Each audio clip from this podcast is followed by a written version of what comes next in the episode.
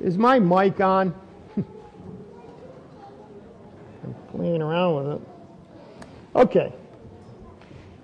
You might want to take out your uh, bulletin. There's a um, there's an outline, and I, there's no particular passage I'm going to be in today. Uh, we're just going to be looking at some purposes as we purposes of the tribulation as we get into Revelation chapter 6 through 19. Coming to terms with the tribulation. Coming to terms with it. Uh, many people have rejected even the notion that there will be a tribulation. There's even some within Christianity that says things are supposed to get better and better and better, and then he comes back. That really the most, the, the greatest tribulation we'll ever experience is what we're experiencing right now. And again, I think the scripture is very clear that that is not the case. We even see evidences of that.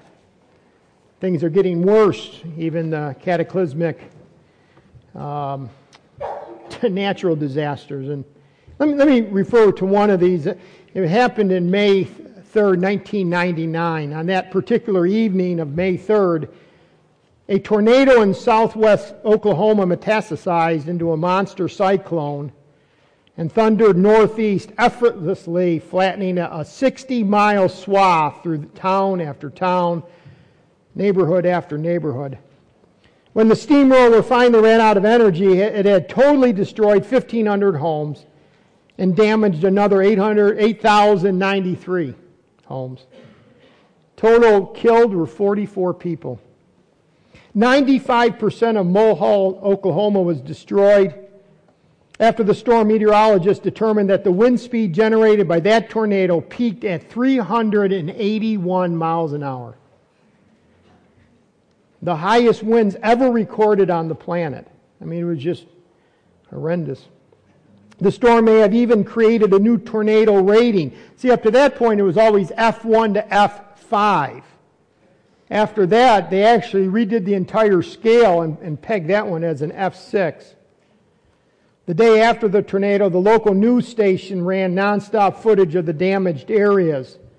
The scene was a heartbreaking and indescribable. It looked like a post apocalyptic movie. Twisted and scarred trees, with all the bark stripped off, littered the landscape, and all the grass was literally sucked out of the ground, leaving areas of exposed earth in its wake. But as overwhelming as an F6 tornado was, the Bible says that someday God is going to unleash his own tornado of judgment on the earth. Think of it like this an F10, F12, F15. Of God's devastating judgment, a time the Bible calls the tribulation, or the last three and a half years, the great tribulation. So, if you want to sum it up, let's sum it up this way that it's not going to get better and better, it's going to get worse and worse. Okay? I mean, that's the bottom line. If you want to really, this earth is groaning, Romans says, and it's going to get worse and worse. And we talked about that a few weeks ago, how that more hurricanes, more tornadoes, greater intensity, more famines. Just things are getting, things are breaking apart. That's just part of it. And, and we should not be pessimistic. Um, we need to be biblical. Let's just put it there. In um, men's prayer yesterday, we were talking about the difference between pessimism and optimism and realism. And I, just, you know what we have to be is biblical. And if you're biblical, the one thing you can say you have is this hope. Okay, hope, right? Because if you're a biblical Christian, that means, if you're a Christian, that means you are one who has put your faith and hope and trust in the Lord Jesus Christ for salvation, but also for your eternity. And so whatever happens here should make us hopeless. No, we have hope because He lives, right? He's reigning. He's still reigning. He lives. So whatever our, as we're looking at the tribulation, because this is, this is probably probably one of the most challenging times in my life as a teacher. Because I'm going to be talking for a number of weeks on the tribulation. And I keep asking myself, now, how do I encourage the people? You know, we don't want uh, another message on the tribulation.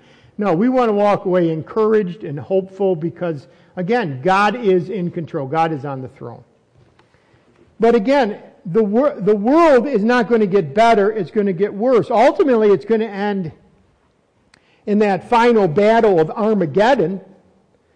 But even before the Armageddon, the Holocaust is going to continue. It's going to get deeper. The chaos is going to get uh, greater. The confusion, the sin.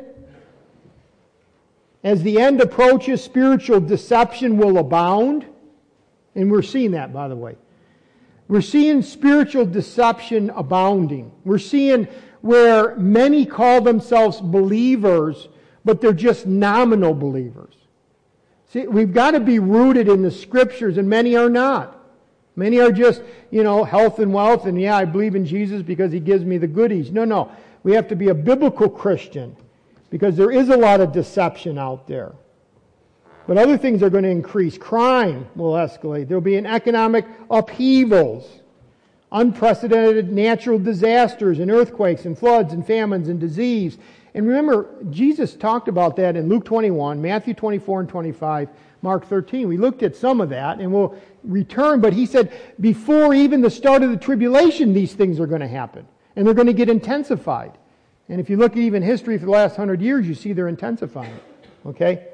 Again, but hope, because even though God is going to judge sin and is judging sin and will ultimately, through the tribulation, judge this earth, sinners, and sin, uh, again, our hope is in Christ. No matter what happens to us, we're secure in Him.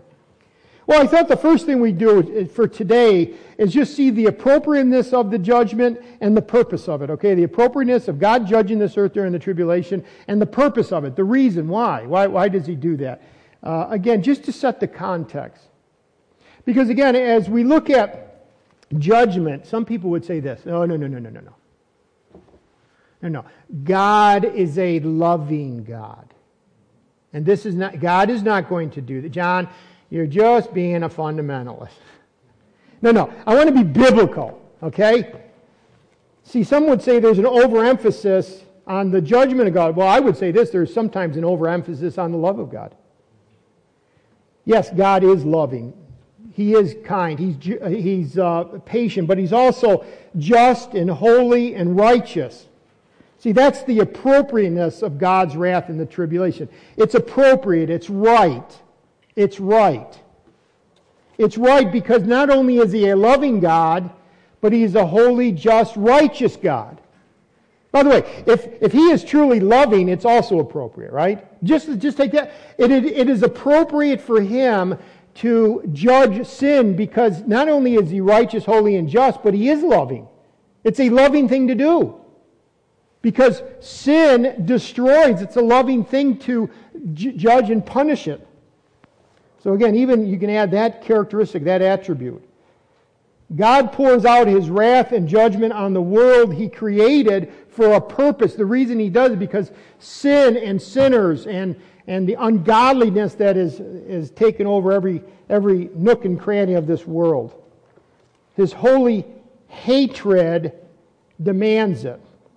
If you want to turn to 2 Thessalonians 1, verse 5, we see that, again, the holiness of God, his unchangeableness, his justice, as well as his love, demands judgment. Second Thessalonians verse 1, chapter 1, verse 5. And he talks about the, the Thessalonians and says, because of your persecutions and tribulations you endure. You endure. And he's, he's commending them for that. But notice what he says about that. They, okay, they're, they are suffering. And Many of us have suffered for righteousness. I think it's going to get worse. Again, that's not only realism, but there's hope in that. Why? Because we stand for Christ. You know, in this world, they hated me, they're going to hate you. In this world, you're going to have tribulation. Uh, I, I believe that we need to speak truth as to what, what is and what's coming, and therefore say, let's stand strong for Christ. But this is what he tells the Thessalonians. He says, You know, you, have been persecuted, you have tribulation, you endure. Verse 5, which is manifest evidence of the righteous judgment of God. What do you mean? Well, God is going to judge that you may be counted worthy of the kingdom. Part of the reason we suffer is because we are kingdom children. if you're part of the world, they would not hate you. If you were children of wrath, they would not hate you. Why? It's because we are children of, of the kingdom, that we are children of God, that they hate us. So the righteous judgment of God, that you may be counted worthy of the kingdom of God, for which you also suffer. Verse 6, since it is a it is a righteous thing, or New American says it is, it is only just, it's only right uh, that God will, with God to repay with tribulation those who trouble you. So in that passage right there, you see, you see retribution, verse 6. See, it's only right. I mean, just think about that little piece. It's only right that God would judge those who persecute his children. It is only right that God would judge those who have uh, produced hurt and suffering in his children. It's, so it's only right that he repay with tribulation those who trouble you, and to give you to give you who are troubled rest. So you have actually retribution in verse 6 and relief in verse 7 with us when the Lord Jesus is, is revealed from heaven. Now, what he does is he's seeing this. Okay, God is going to repay, but now he, he moves us right to the second coming when Jesus Christ comes back. Lord Jesus is revealed from heaven with his mighty angels in flaming fire, taking vengeance on those who do not know God and on those who do not obey the gospel of our Lord Jesus Christ.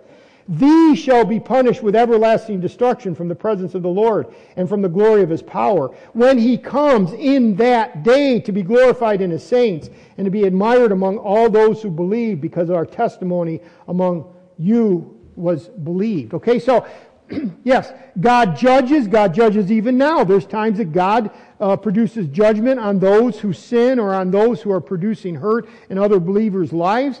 But again, the final day, in that day, Jesus Christ will come back and he will punish with everlasting destruction.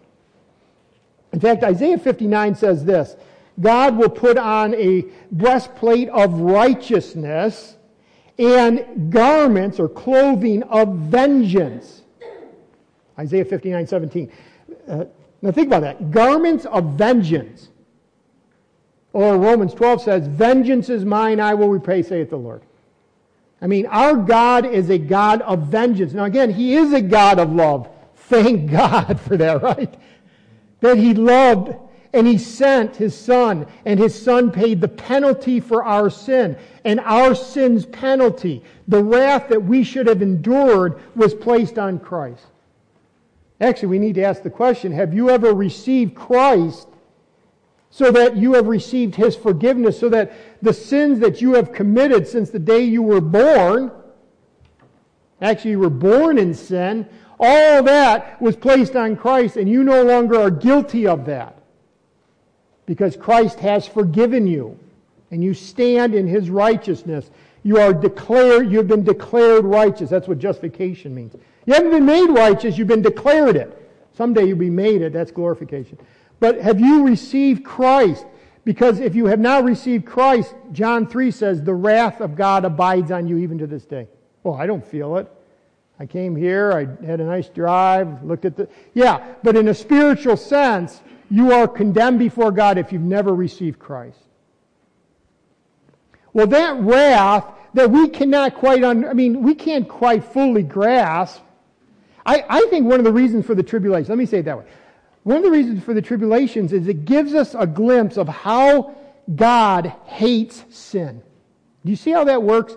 As we're going to study the tribulation, we're going to get a better glimpse of the holiness of God, the righteousness of God, the wrath of God, because we're going to see how much He hates sin. We received Christ. When I received Christ, I knew I was condemned. I knew that I had displeased God the Father, the Holy God. I displeased God. I was condemned by God, but I didn't understand the depth of it. I, I had truly received Christ, but I didn't understand the depth. I didn't understand uh, the, the, degree of His holiness, and I now only understand a little bit more. And by the way, as I'm studying the uh, tribulation, I'm understanding more and more. He hates sin. He hates it so much, it's even called his, his I mean, is, uh, why, uh, how he wants to have vengeance on it. It's called his clothing, his garments. So God's vengeance and wrath and retribution is right. It is just. And I would throw this in it is loving. It is loving. And tribulation, as far as this earth and being able to see it, is the start of the final vengeance. Okay, God has had vengeance. And for those who have passed on to eternity without Christ, they are experiencing the vengeance of God and Hades, someday the lake of fire, which is hell. But we're going to study this because we're going to get a better glimpse of our God.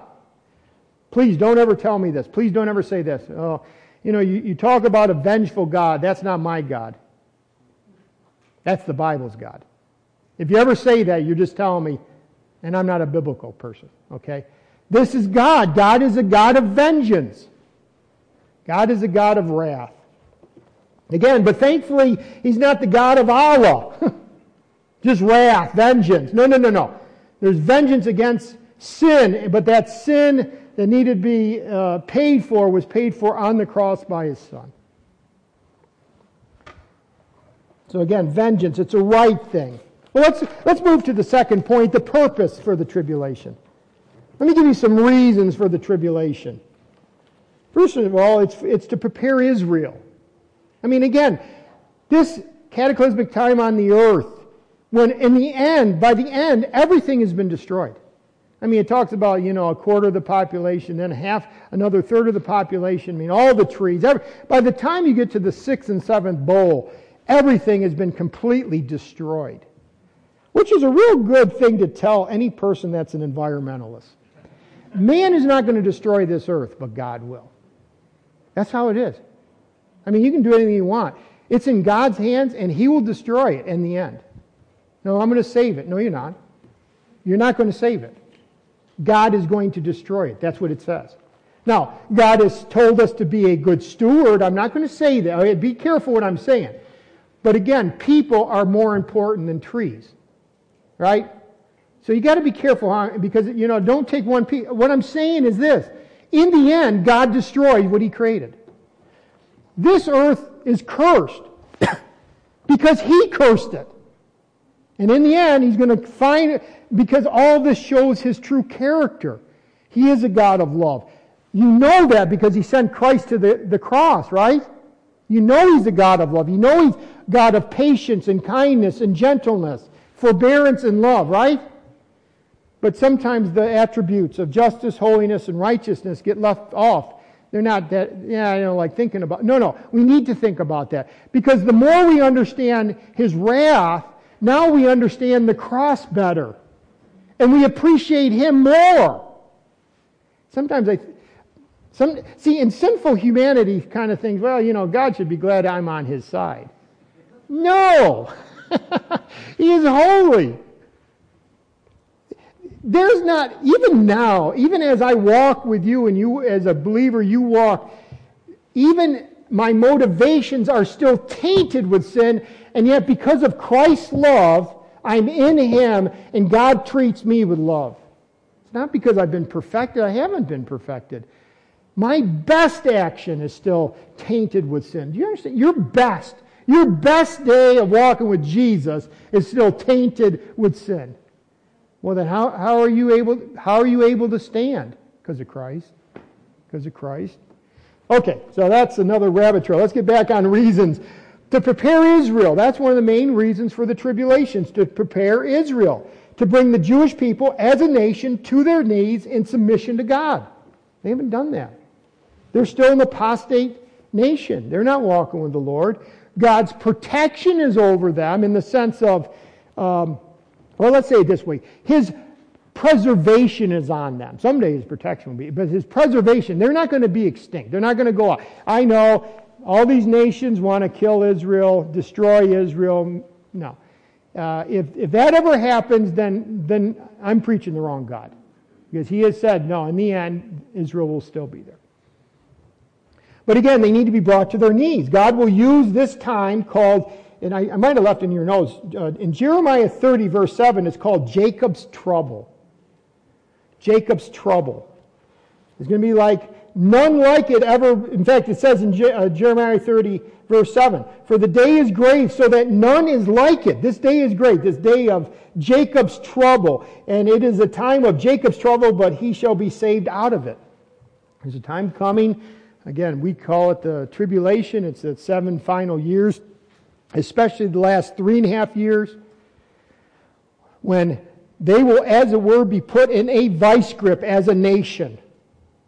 I mean, if you, as you start reading and comparing, what happens is they are at peace for three and a half years. The Antichrist makes a covenant with the nation. But in the last three and a half years, and this is all broken down in Revelation, the last three and a half years, he breaks the covenant. They flee to the wilderness. But they're, they're being pursued. I'm talking as a nation. They're being pursued. They're like in this vice grip. And many of them have already died. And through their, through many of their death, the nation itself has been sifted and refined. In fact, Jeremiah, or excuse me, Zechariah 13 verse 8 says this, And it shall come to pass in, in all the land, again, land of Israel, says the Lord. Now catch this, that two thirds in it shall be cut off and die. See, during this last period of time, all of Israel, you take all of Israel, two thirds of them are going to be cut off and die. It's going to be uh, tremendous carnage again. Holocaust. Verse 9, uh, Zechariah 13, 9, and I will bring the one third through the fire, will refine them as silver is refined, and test them as gold is tested, that they will call on my name. That's the whole purpose. That's the whole purpose as far as his purpose towards Israel, that they will call on my name and I will answer them. Isn't that great? Whenever we call on God in repentance, he answers. That is a true, that's true throughout Scripture. I mean, we get hard headed, stiff necked. I'm not going to bend the knee. I'm not going to repent. As soon as you repent, God's right there. Because He's the one that. See, some of you maybe, man, don't go to the table if you have unrepented sin. If you are a stiff necked, hard hearted, and you may be a Christian, but I am not going to bend in this area. Just know this two things. One, if you don't bend, you're, you're, you're, you're taking unworthily in judgment. God will have to judge you then separately, right? I mean, that's what 1 Corinthians talks about. But know this, that if you do repent, He's right there to forgive. God is a forgiving God. God is a gracious. That's, that's His nature. See, He has to have wrath because people sin. But, but that, you know what His greatest quality is? Holy, holy, holy. He's gracious and kind and He wants to, He wants to bring you back to Himself as one of his children. Well, okay, let's get back here. And I will answer them, and I will say, This is my people. This is talking to the Jewish nation. And each one will say, Each one, each one. See, each one has been um, uh, uh, saved. Each one will say, The Lord is my God. That's, that is what God has been working towards through this entire history Israel and they fall off the cliff. They go off into idolatry, Babylonian captivity, in and out. Now they're a nation, but they're still away from God. But there's a day when they're put in the vice grip of God during that tribulation.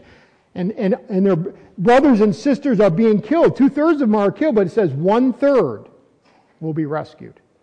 One third will truly turn.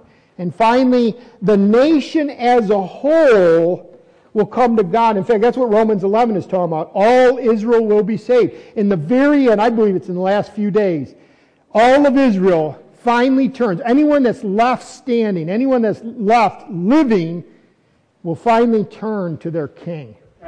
Well, they turn because Romans 11 says, All Israel will be saved, as it is written. The deliverer will come out of Zion, and he will turn away ungodliness from Jacob. See, Christ comes, they see, they repent, they turn. Finally, all of Israel is saved. And then it is those Jews, as well as Gentiles, I mean, Gentiles are also getting saved. We'll get to that in a minute. But it's those Jews that enter into the kingdom as physical, I mean, living Jews. In other words, they're not glorified. They, they haven't died yet. They, they, and then literally they would inhabit the kingdom for a thousand years inhabit the blessing of the kingdom and inherit the, the covenants that were promised to Abraham. In other words, they will enjoy the Abrahamic, the Davidic, Palestinian covenants. In other words, the fulfillments of the covenant, covenants will be given to that third of the Jewish nation that's left that has received Christ, gone into the kingdom. It's glorious. By the way, how do we know God is God? Because he tells you ahead of time what's going to happen. In fact, we're going to look next week at a, a passage that says, listen, I'll tell you why I say I'm God, because I'll tell you what's going to happen. That's what makes, not, that's not, that's what shows God is God, because he tells you ahead of, ahead of time, this is what I will do. If those plans can be thwarted, then what you're saying is God is not God. So God is God, and He's going to rescue, and He's going to provide, and He's going to bless the Jewish nation, and finally they're going to look upon him whom they have pierced, as Zechariah says. They're going to turn to their true Messiah as a nation, and they will be the ones brought into the kingdom, at least part of those who are brought into the kingdom. And they're going to be brought under, uh, in under the reign of their true king, their true Messiah, Jesus Christ. So that's what's first reason for the tribulation to prepare Israel to get saved. Okay, there's a purpose for Israel. Now, second of all, there's a purpose for the Gentiles to punish sinners. So, reason number two, to punish sinners. God will use the tribulation to punish the godless, you know, the ungodly Gentile nations and all unbelievers for their sin. Why? Their sin of what? Rejecting the true Messiah and receiving the false one. See, that's during the time of Antichrist. So the final tribulation is not just because they rejected Christ, but now they also received the Antichrist. They had at the beginning made a pact with him. So God comes to punish sinners, both Jew and Gentile. There's a real, there's a, in other words, there's a purpose for the tribulation. Revelation 16, verse 2 says this 16:2, loathsome sore came upon the men who had, who had the mark of the beast and worshiped his image. And it talks about those who had that, you know, God punished. God punished. So God comes to punish. By the way, when I say God, it's the second person of the Trinity. It's Jesus Christ. He's the one that's actually inflicting the, um, the punishment on this earth. He's the one that opens the seven seals. Okay? So God has determined the uh, retribution, but Jesus Christ is the one that actually um, pulls it off. No, how do you, uh, uh, implements it? Uh, uh, actually does it. It's Christ who is actually uh, bringing about the tribulation with the breaking of the seven seals.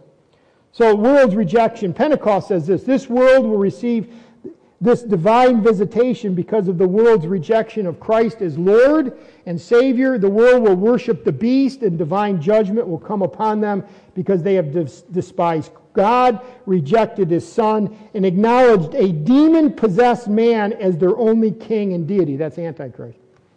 Now, think about it. I mean, again, rejected God, rejected Christ, uh, hailed the Antichrist as um, the true God because he sets himself up in the t- temple and, and, and demands to be worshiped. It makes sense why God would bring tribulation on this earth. When the whole world looks to Antichrist as God, it makes sense why God would, would punish this earth. It says in Revelation 3, verse 20, again, a purpose. It says to, and again, Revelation 3, that's the church at Ephesus, but when we looked at that a few months ago, it said this to test those who dwell on the earth. That was part of the, tribula- the reason for the tribulation, to test those who are on this earth. It, he's testing. What do you mean, testing? Well, what does a test do? It shows who you really are, it brings out what you really are. So, during the times of trial and grief and suffering and hurts and destruction that are happening on this earth, God is actually testing individual hearts. God is testing. You know what? Let's, let's say something about testing. When we go through trials and hurts and suffering and all that, you know, you, you know what tests do? You know what uh, trials do? Trials reveal the heart. Do, do you see that? See, you go through a trial and it reveals something about you. When you go through a trial, if you respond in a, in a godly, hopeful, focused on God way, that reveals something about your heart. But if you go through a trial and instead of embracing God, it becomes a temptation against even God. In other words, uh, I don't know. Let me back this up. Uh, I'll give you a, a, quick synopsis. In James chapter 1, he uses two different words test and temptations. You know what I'm talking about? Is count all joy, my brother, when you fall into many uh, trials, knowing that the testing of your faith what produces endurance. And okay, you get the point. But then it talks about temptations. No man is tempted by God because God cannot tempt any man, uh, was not tempted himself and will not tempt any man. Do you, you remember those two passages? Verses 2 to 4, I think 12 to 16. You know what's amazing about that? They're the same word. See, it's the same thing. When something happens in your life, either it's a trial that makes you grow in endurance in your faith, or it's a temptation that, that seeks to destroy you. It's the same word. That's what James' point is. How you approach a hard time in your life will either be a trial to grow you or a temptation to destroy you. Now, when it comes to Revelation 2, that, see, he uses the word test. God is testing what's in the heart. The word test was used of metals in a crucible to discover its worth. And it says to test those who dwell on the earth. Not so much test them as far as where they are geographically, but morally, in other words, spiritually, before Him. Are they, are they true believers? Are they ones who have my spirit in them? Or are they hardened rebels? Are they rejectors? Are they horizontal thinkers only? In other words, anything that happens, they just think horizontally. They never think vertically. In other words, they never come to me. Are they dominated by earthly ambitions? They, to test those who are on the earth. Well, let me tell you how they, how they respond. Because I, I, went through and I, just this one little uh, talking about did not repent. Let me read Revelation 9 and 16. Okay, Revelation 9, verse 20. This is, but the rest of mankind who were not killed by the plague, know, again, they've had plagues, they've had plagues, did not repent. See, do you, do you see how that's their heart? If a person has, has the Spirit of God working in him, and things happen that are hard, you know what they do? They run to God. That's what a, that's the natural response of a believer. Hurts, trials, suffering comes into your life. I'm not saying you don't struggle. I am not saying that at times you run to yourself. Sometimes we do. Sometimes we get angry and bitter. But you know what the biblical response is? You run to God. But now look at what happens. Revelation 9:20, the rest of mankind who were not killed by the plagues did not repent. They didn't change their mind, they didn't change their actions of the works of their hands. That they should not worship demons and idols of gold, silver, brass, stone. In other words, they just kept down the same path. Verse 21 And they did not repent of their murders, or their sorceries, or their sexual immorality, or their thefts. Boy, there's a common word there. Which, what is it? There. There. There. There. In other words, God is saying it. No, they held their sin tighter than their desire to want to move towards God. Well, that's the characteristic of, a, of an earthling. Okay? An earthling. One who does not have Christ. One who is children of wrath. One of children of the devil. What? They hold on to their murders and their sorceries and their sexual immorality and their thefts. Same thing happens in Revelation 8 or 16:8. It says the, the bowl was pour, pour, uh, uh, the, poured out his bowl on the sun. It was, it was the fourth bowl judgment. Okay? And power was given to him to scorch men with fire, so they're scorched. I mean, that's horrendous. Scorch. I mean, think about, think about your worst sunburn. you know, some of you, I remember one of my relatives got married, went down to Mexico, you know. I mean, they live in New York, went down to Mexico for their honeymoon. First day, you know, stayed out there like 12 hours, you know, like uh, Red Lobster. You know, I'm sure their honeymoon was really fun after that, you know. But the point is, is think about that times 10. I mean, scorched. Right? Scorched. But this is what it says. They blaspheme the name of God who has power over these plagues. They did not repent and give him glory. When those who do not have the Spirit of God in them, when just men who are sinners uh, get plagues and trials and hardships, they blaspheme and they do not change direction. They do not repent. That is just a huge uh, challenge to us, though. What happens when God puts hardship into your life? Do you go like this, or do you run to Him like a father? Okay? Verse 11, they did not repent of their deeds. Verse 21, men blasphemed God. The second purpose of the tribulation is to judge this earth.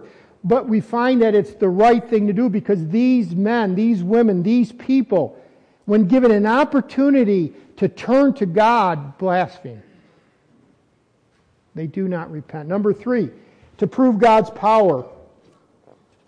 Remember 3,500 years ago, the Pharaoh of Egypt mocked, mocked the God of heaven. Remember that? 3,500 years ago that happened. This is what it says in Exodus chapter 5, verse 2. And Pharaoh said, Who is, now, now think about this challenge. Now, Pharaoh, the big guy in Egypt, right? The number one guy. And this is what he says to Moses Who is the Lord that I should obey his voice to let Israel go? Now think about that challenge. I do not know the Lord, nor will I let Israel go. I mean, that's like, that, you know, line in the sand. I don't know who you're talking about, and you're not going to go. Well, God heard that arrogant, brazen challenge. And then in the next eight chapters of Exodus, God shows Pharaoh, his, his magicians, and all the people who he really is. Right? That's what it was. You want a challenge? I'll show you who I am. I mean, it gets to the point after the ten plagues and the, and the, the firstborn killed that they are begging, just leave. In fact, here, we'll even give you stuff. but who gets the glory for that? God. This is who I am. Well, think of it this way in God's power is also going to be revealed in the tribulation. In fact, that's why we call it the revelation, right?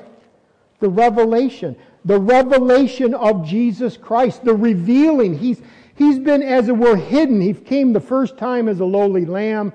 You know, we all like the stories of, you know, in the manger and the sheep and, you know, the, the little guy and he grows up and how. But no, no, he comes back the next time as a lamb, but as a lion. He comes back, and we now, as we're looking at Re- Revelation chapter 1, we saw his glory, 2 and 3, how he deals with his church, 4 and chapters 4 and 5 in heaven. And now chapter 6, and it's going to be this is the revelation of his power. And from chapter 6 to 19, we're going to see the power of Christ breaking the seals, it being judgment on the earth, and finally in chapter 19, he comes back.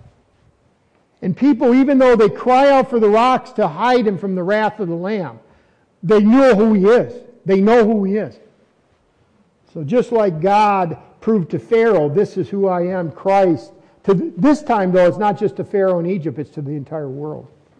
So why do we have the tribulation? To prove God's power.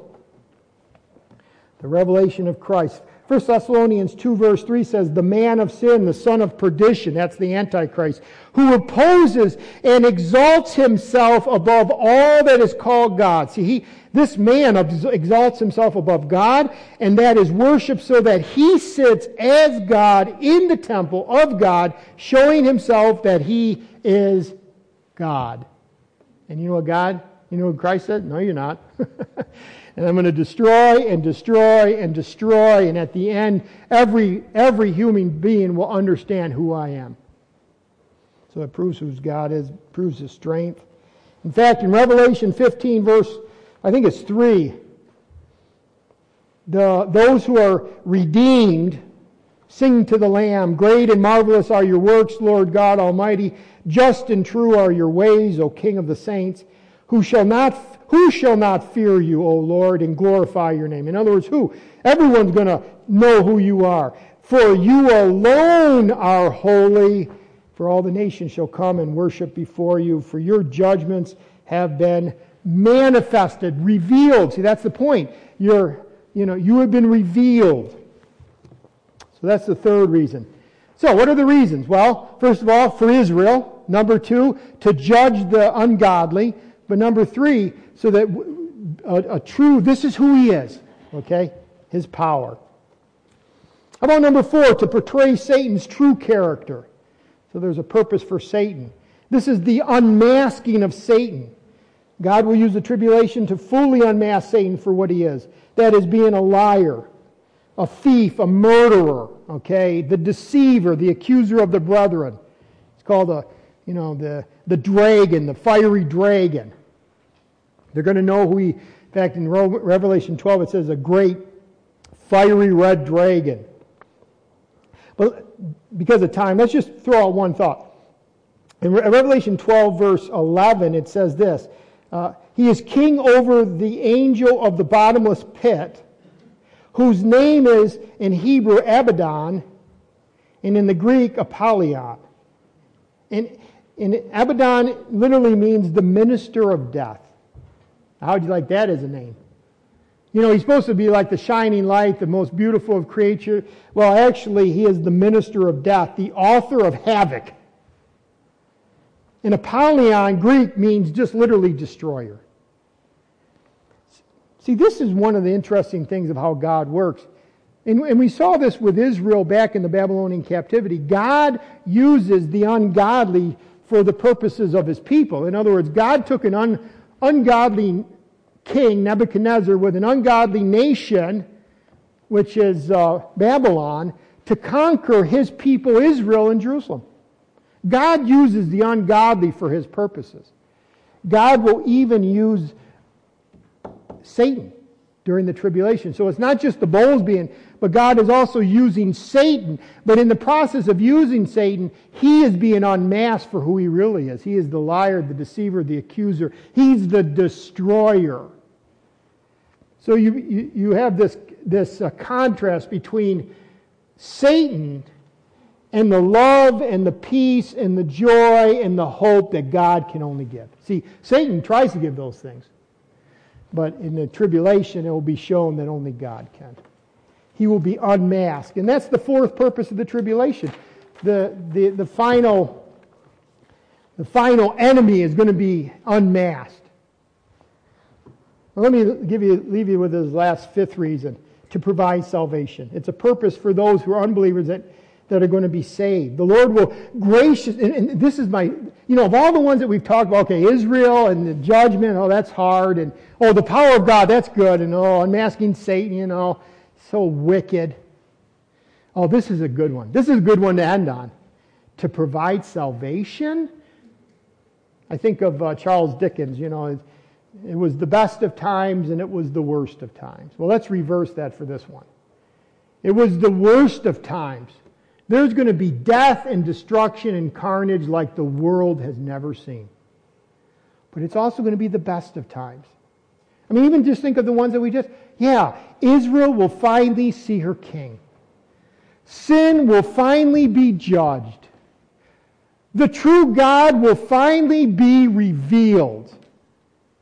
Satan, that arch enemy, will finally be unmasked.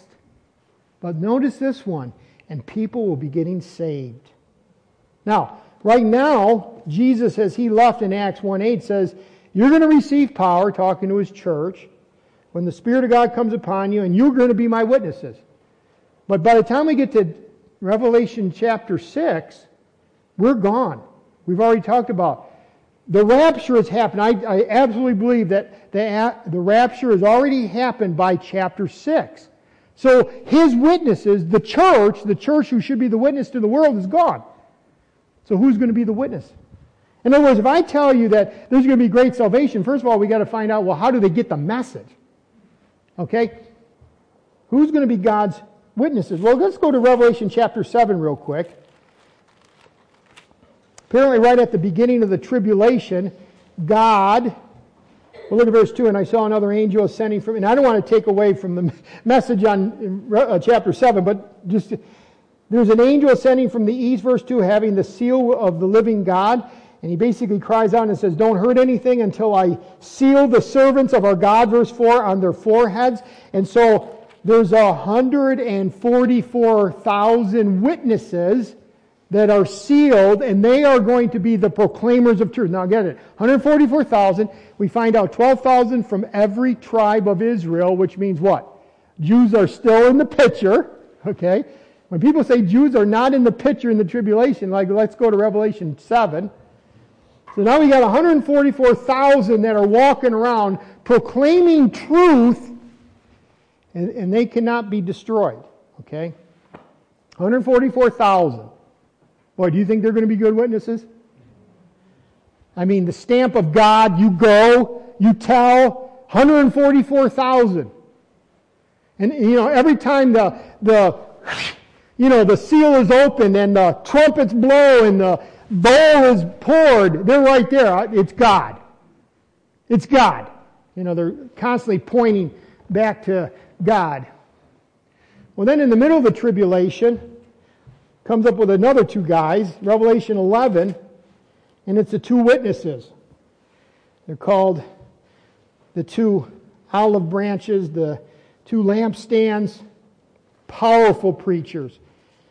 And there's a revival. Now, this happens at the, the middle. This is after the Antichrist breaks the covenant, and they show up on the scene, and again, and they even kill them. And it says they make merry, you know, they have, uh, what is it called? Uh, happy two witnesses death day or whatever they want. I mean, they're actually giving each other's presents when those two guys die. But the point is, they rise from the dead. And but what are they doing? They're witnessing. They're witnessing. God has 144,000 running around witnessing. He has the two witnessing. And then in Revelation 14, verse 6, it says this that there's a flying angel, and we don't understand all. In verse 6, having the everlasting gospel to preach to those who dwell on the earth. So you have 144,000, you have the two witnesses, you even have this flying angel, proclaiming the everlasting gospel. God wants to be known, and through this time there are many, many thousand, perhaps millions upon millions that are turning to Christ. And you might say, well, what are they preaching? Well, it's the everlasting gospel. It's the gospel that's always been. If you go back to, you know, in the beginning, Genesis, Abel, by faith. What do you mean by faith? In other words, it's not by works, by faith. The everlasting gospel is that, that it's only through the Lord Jesus Christ that one can be saved. Remember this you didn't get saved in the Old Testament by the works of the law. You, you got saved by belief. We see this with Abraham. He believed God and it was accounted for him to right, for righteousness. So in the Old Testament, how do you get saved? Faith. New Testament, now we find out the Messiah. Obviously, right now, how do you get saved? By turning from your sin and believing on Jesus Christ alone as your Savior. He's the Lord and Savior. And so this is what's being proclaimed by the witnesses, by the two witnesses, by the flying angel, the everlasting gospel. Nothing, it hasn't changed. Pieces have been understood better, but it's the gospel. The gospel has always been the gospel. By faith is how you're justified before God. And so they're testifying. And let's just turn to Revelation 7, verse 9 says this After these things I looked, and behold, a great multitude, which no one could number. This is a great multitude. A great multitude is there. No one could number of all the nations and tribes and peoples and tongues standing before the throne and before the Lamb, clothed with white robes. Again, they're saved. Before the throne, from every nation, tribe, people, tongue, they're saved. Look at this. What they saying with a loud voice? Salvation belongs to our God who sits on the throne and the Lamb. And the angels stood around the throne and the elders and the four living creatures, and they fell on their faces before the throne and worshiped and saying, Amen. Blessing and glory and wisdom, thanksgiving, honor, power, might be to our God forever and ever. Amen. Oh, question. Then one of the elders answered and uh, asked, saying to them, Who are these arrayed in white robes? And where did they come from? And I said to him, Sir, you know. So he said to me, These are the ones, listen, who come out of the great tribulation and washed their robes and made them white in the blood of the Lamb. See, these are people who are saved through the great tribulation. See, the great tribulation is not just about power and destruction and glory, it's also about salvation. I remind you of what it says in verse 9 a great multitude. So during this time of carnage, during, during this time of the worst of times, the worst of times, God is saving people. God is always saving. God has always had his remnant. God has always had his people in every age. Go way back to Genesis. Genesis. Like in Hebrews 11, it says, by faith, Abel. Whose son was Abel? Who? Way back then. God always has his witnesses. God is always saving people through every age, every time. God is a gracious God. Our God is a saving God. In fact, it's interesting, like the book of Titus, six times, just in that little book, three chapters, six times in the book of Titus, it talks about that God our Savior, Jesus Christ our Savior. What, what does God want to rem- have us remember?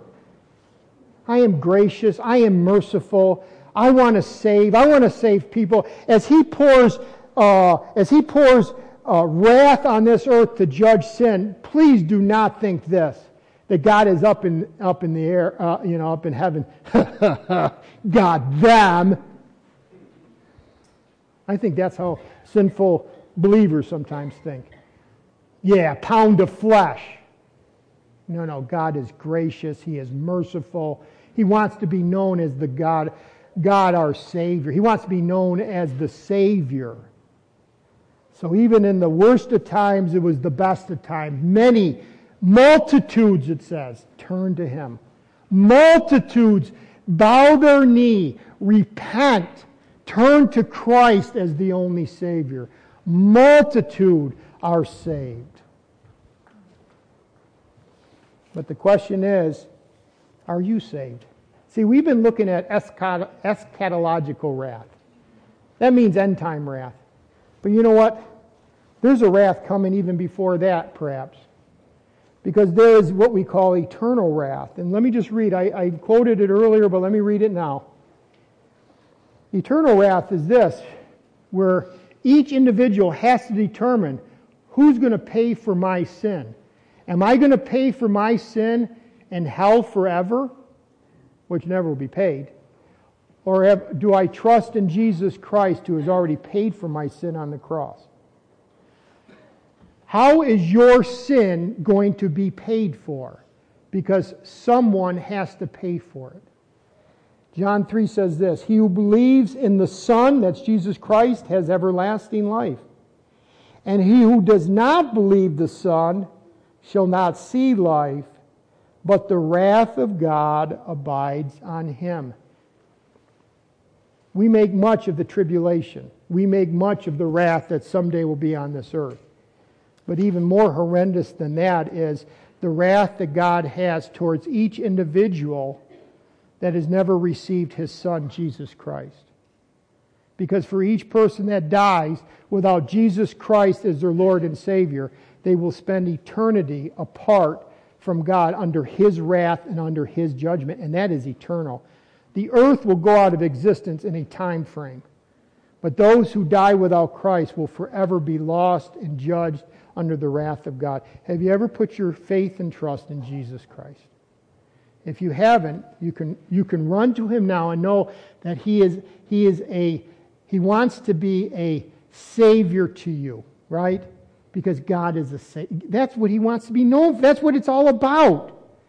So if you never received Christ, do that today. If you have received Christ, know this that if you go to Him as a believer and you say, But man, I have messed my life up, know that He wants to hear your prayer of repentance and He wants to forgive and He wants to get back into are you walking with Him. Now, He's not walking with you. You need to be walking with Him and He wants that. If you, you cry out to him, he immediately responds, right? Immediately responds. So let's bow our heads. You prepare your hearts, and the ushers come forward.